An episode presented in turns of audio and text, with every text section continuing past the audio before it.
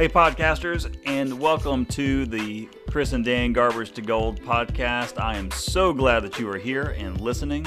We are here for episode two of season two, and I am so excited to introduce to you my guest host. She has a special place in my heart. Her name is Melinda.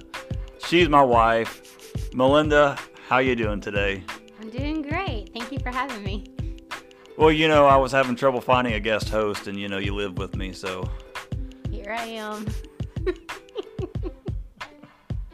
I think this is going to be a great episode today. Melinda's going to share with us a little bit about her testimony and just her experience with her relationship and walk with God. I can't wait. So, what do you say, Melinda? Let's get started. Yeah, yeah.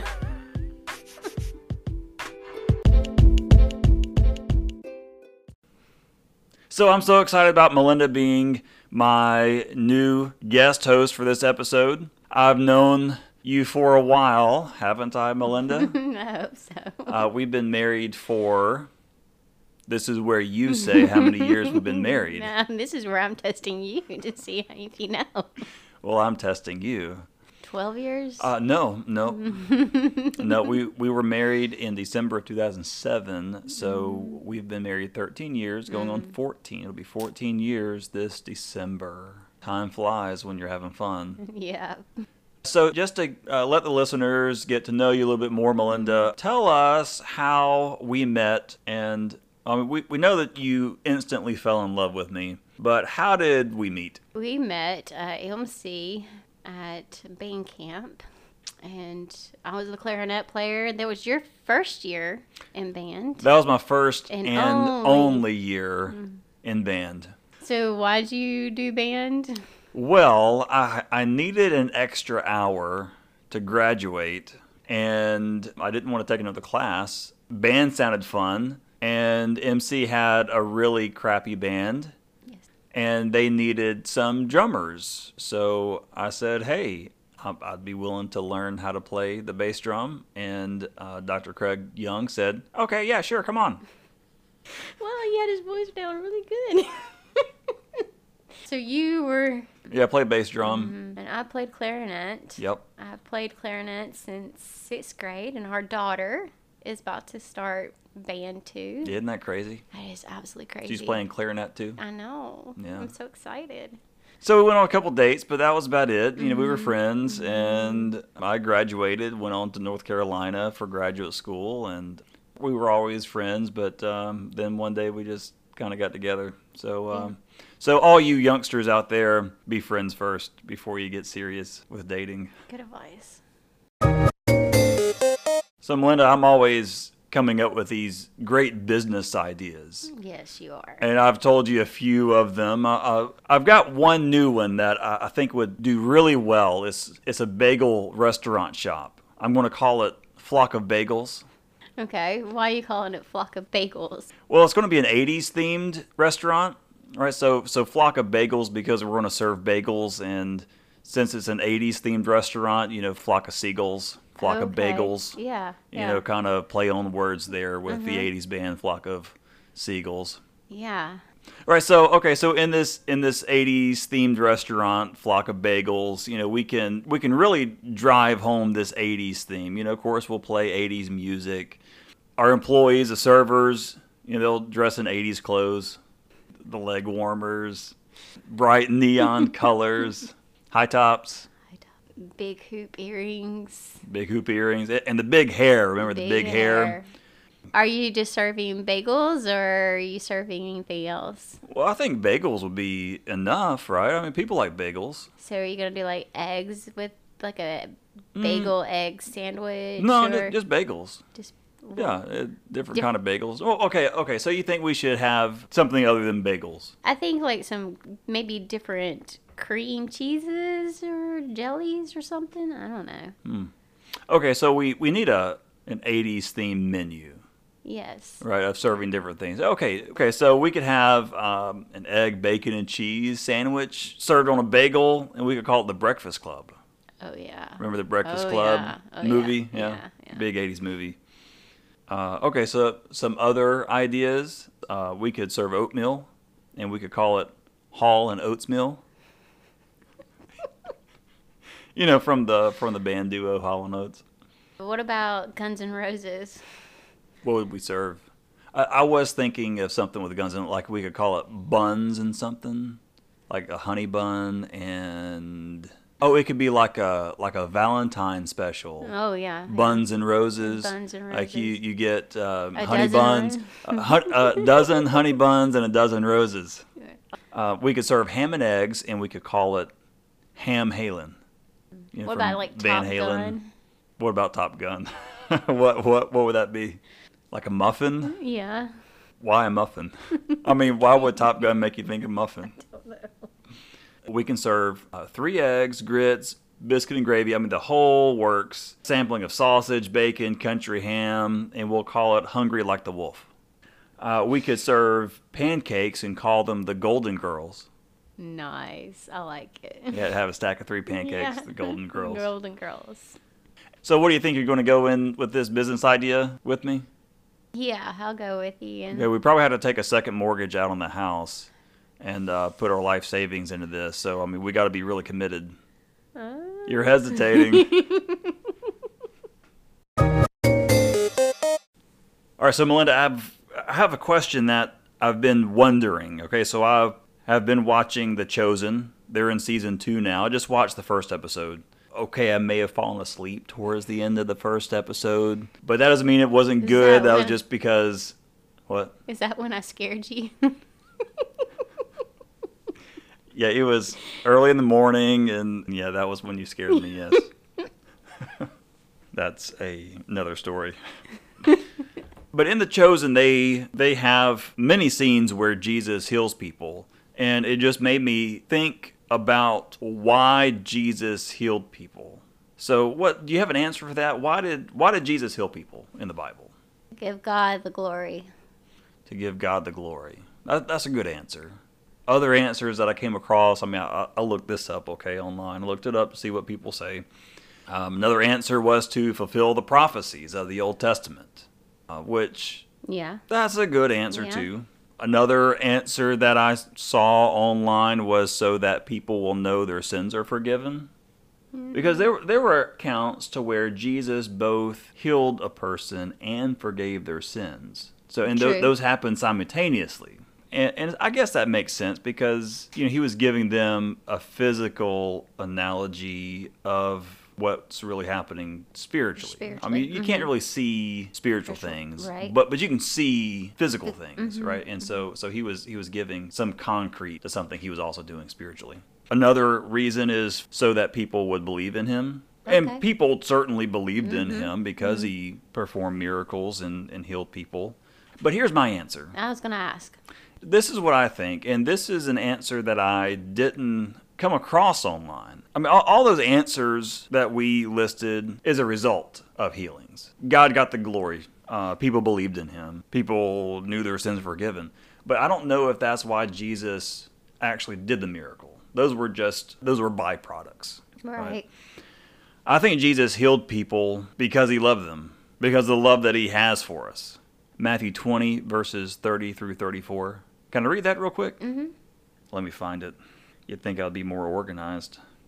This is when Jesus came upon two blind men. They were sitting by the roadside, and when they heard that Jesus was going by, they shouted, Lord, Son of David, have mercy on us. Verse 31, it says, The crowd rebuked them and told them to be quiet, but they shouted all the louder, Lord, Son of David, have mercy on us. Jesus stopped and called them. What do you want me to do for you? He asked. And in verse 33, Lord, they answered, We want our sight. And in verse 34, Jesus had compassion on them and touched their eyes, and immediately they received their sight and followed him. Why did Jesus heal those two blind men? Because he had compassion for them. We're missing the part of the fact that Jesus loves us. And what's the reason Jesus healed people? Is because he loved them. I mean, all, those other answers, I mean, that's true too. Those are the byproducts. But the reason he healed people was because of his love that he had for them.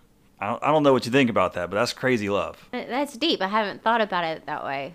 I And think he's- that's a true statement. And he's still healing people today Mm-hmm. because of the love that he has has for us. Can I read another scripture real quick? Sure. Matthew 9, 27. Two blind men. Again, two different blind men, okay? When Jesus had gone indoors, this is verse 28. The blind men came to him and he asked and Jesus asked them, "Do you believe that I am able to do this?" And the blind men said, "Yes, Lord." And so, of course, he heals them. But Jesus had to ask the question, "Do you believe that I can do this?" And other occasions, Jesus says, Your faith has healed you. Mm-hmm. So we have to have faith. We have to believe right. that God can can heal us. And I, and I'm not necessarily talking about physical healing. I mean, certainly physical healing, uh, but also emotional healing, mental healing, uh, relation relational healing. We have to believe that God is big enough, strong enough to do a miracle in our lives. Um, and we have to believe that Jesus loves us no matter what we've done, despite all of our flaws, that He loves us and He is wanting to do a miracle in our lives. So Chris was always all about songs. He loved music and he liked to have song segments during our podcast episodes. And I wanted to see if you had a song that speaks to you. Yes, I do. Lauren Daigle, uh, You Say, is my favorite song.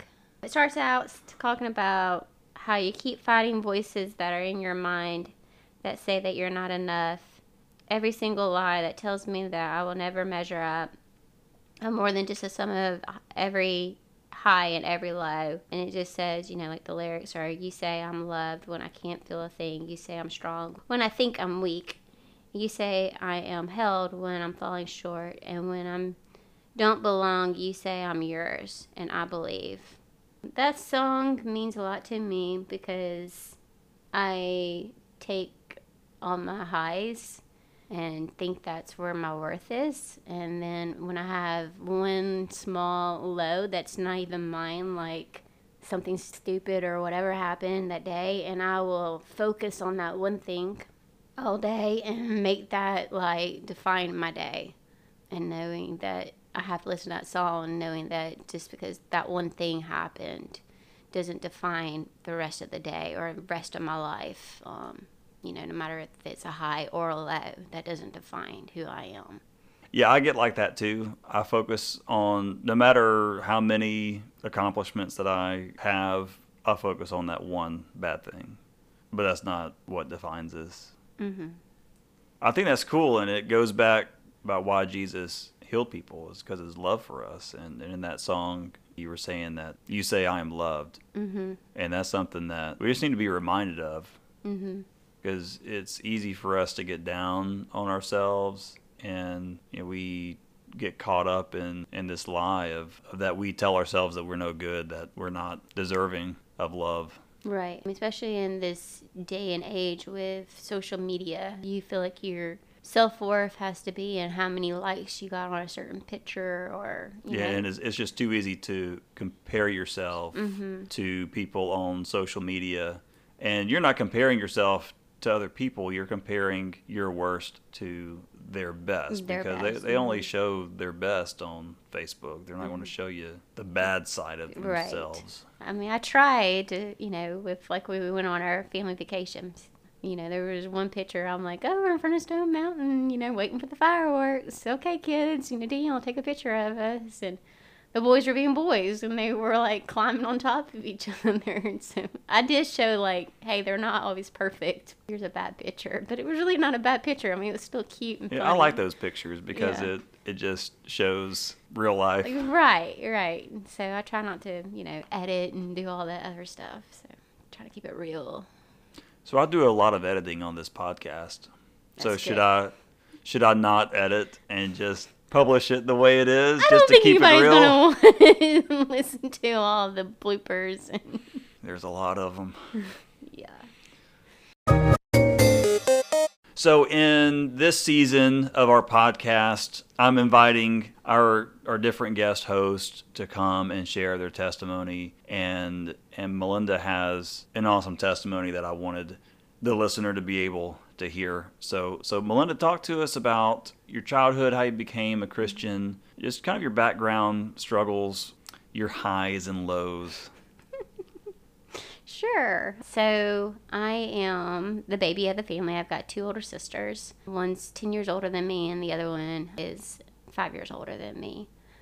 My parents are both been married, always been married, and my parents both. My dad grew up in a Baptist home. My mom, her parents didn't go to church, but um, a friend invited her, and so anyway, she became a Christian. So she ended up getting her whole family uh, involved in church. So church has been very important to her because she knows what it's like to not go to church. And so, like I said, I have two older sisters, and as I was growing up, my mom saw that I was struggling in certain ways and decided like my speech wasn't correct. Um, my dad stuttered, so I think I picked up some of that from him. And my mom always had some learning issues too, and so did my grandmother. And uh, so anyway, she got me, you know, some help. And um, come to find out, I have dyslexia. And dyslexia is not that I can read backwards, which a lot of people think. Um, dyslexia, if you don't know, is that your brain just thinks things differently and it just has a lot. For me, it's just a slow processing. Um, I read fine, but sometimes I don't hear words the right way. Um, and so I had a speech growing up. I had to go to like a tutor during the day to get help with my testing and different things. Both my sisters are very, very smart. They get it from my dad. Like both my sisters and me straight A's, and I'm the child that brought home D's and C's and a lot of F's. So that I think kind of built into that not feeling worthy, because um, I just felt like my sisters were smart and I was not smart. My parents never made me feel that way whatsoever because my dad was always really good and so was my mom. My mom understood because like i said she struggled with school. But my dad was like as long as you did your best i don't care you know did you do your best? And i would say yes. And sometimes i would say no i know i could have done better then he was like then i want you to do better. But they never had like high expectations of me as far as grades. So I went to college met Daniel, and at some point, God told me that I should be a special education teacher because I know what it's like to be a child who needs help in school, and that He thought I could do that. I kind of was like Moses, and how Moses said, you know, but God, I'm I got a thick tongue, I, I can't speak very well, and that was my thing. It's like I can't be a teacher because I didn't make good grades and stuff. But God's like, no, I'm going to give you the wisdom and give you the help give you what you need to do and you're going to do it. I went to school and so I was going to um, go and get my special education degree. And getting to my last year, I couldn't pass the praxis. Um, a couple of times I kept failing it, and I finally gave up. And um, Daniel, being as nice as he is, he was like, No, you're not failing. And I was like, No, I failed the praxis test three times. I get it. You know, it's like baseball three strikes, you're out. And my mom was cheering me on. My grandmother was telling me, no, I need to go back. And Daniel was telling me I need to go back. So I was like, fine, I'll just prove all y'all wrong. And I'm not, I'll, I'll, I'll do this test. I'll spend all this $100 on this test and I'll do it again. And sure enough, I actually passed it. So I got the glory on that one.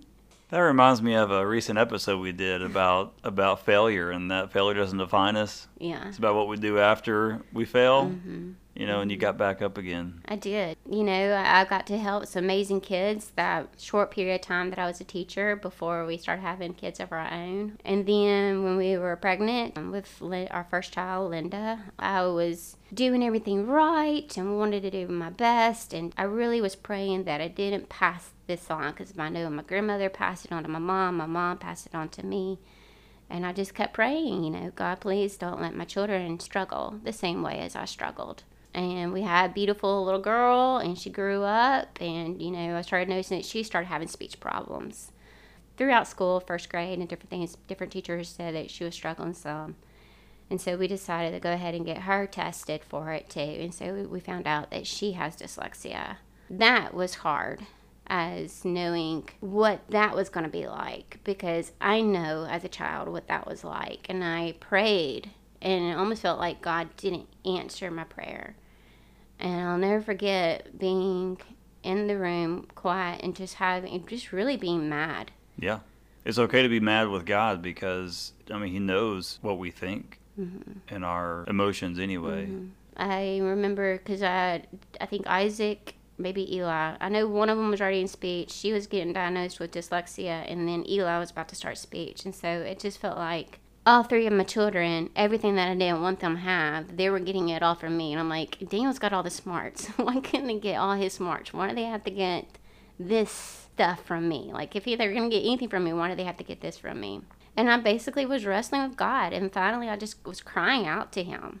And God's like, What are you going to do? You going to turn your back on me? You know, all these 30, 40 years that we've had together, are you just going to just walk away? Or are you going to realize there's a bigger picture here and that I am God and I know what I'm doing and I took care of you. And I know you love these children, but I love them more and I got a plan for them. I'm going to be part of all the glory in all of this. It was tough for me for Linda Rose to see her struggling early on, but I I can say that I understand dyslexia more. I don't like it when people refer to dyslexia as a learning disability mm-hmm. because it's it's not a disability it's an ability. Dyslexic people see the world in a different way than other people do. It's just that they don't learn the way the majority of people learn. Right. And so they get labeled as having a learning disability but it's a it's a unique and special gift that God gives you. There's two directions you can go with this. You can get down on yourself and see this as a disability and something that that God did to you because he doesn't like you or doesn't care about you. Or you can embrace it and realize that God created you in a unique and special way and look for ways that God can use that. If you're struggling, the one thing that always helps me is just to know that God he doesn't measure us by our highs or our lows. He just loves us for who we are, as long as we're trying to do our best and, and just give Him the glory and just to share who He is with others. That's all that He's called us to do. There's going to be times where you don't think life is fair. There's going to be times, and, and I'm sure we've all experienced that. I mean, there's many times to where we we don't think life is fair. We weren't dealt a good hand, and it can be easy to blame God, but it's not going to change our circumstances. Mm-hmm. It's not going to change who He is. So I'd encourage you if you're going through a difficult season in life to where things aren't necessarily going your way, you just just run towards God. Even if you're mad at Him, even if you're angry at Him, just be honest with Him, mm-hmm. because He can work with that. Be honest with Him, and you'll be amazed at what God can do. Dear Heavenly Father, we thank you for today, and we thank you for the love that you have for us. And God, I pray that you would continue to, to reveal to us just how great that love is that you give us and offer us. God, you created us uniquely with purpose. God, you don't make mistakes. God, I pray that you would help us to embrace who we are and use these gifts and talents to give you glory. God, we thank you for being patient with us when we're stubborn, when we think we know better than you at times. God, I pray that you would forgive us of our pride that we have. God, I pray that we will come humbly to you and honestly towards you. And God, we trust that you will do a, a mighty work in our lives if we just come with open hands and an honest heart. God, we thank you and we love you for everything that you're doing. God, we trust you. It's in Jesus' name we pray. Amen. Thank you for listening. You are loved. There is hope for all in Jesus. You are never too far gone.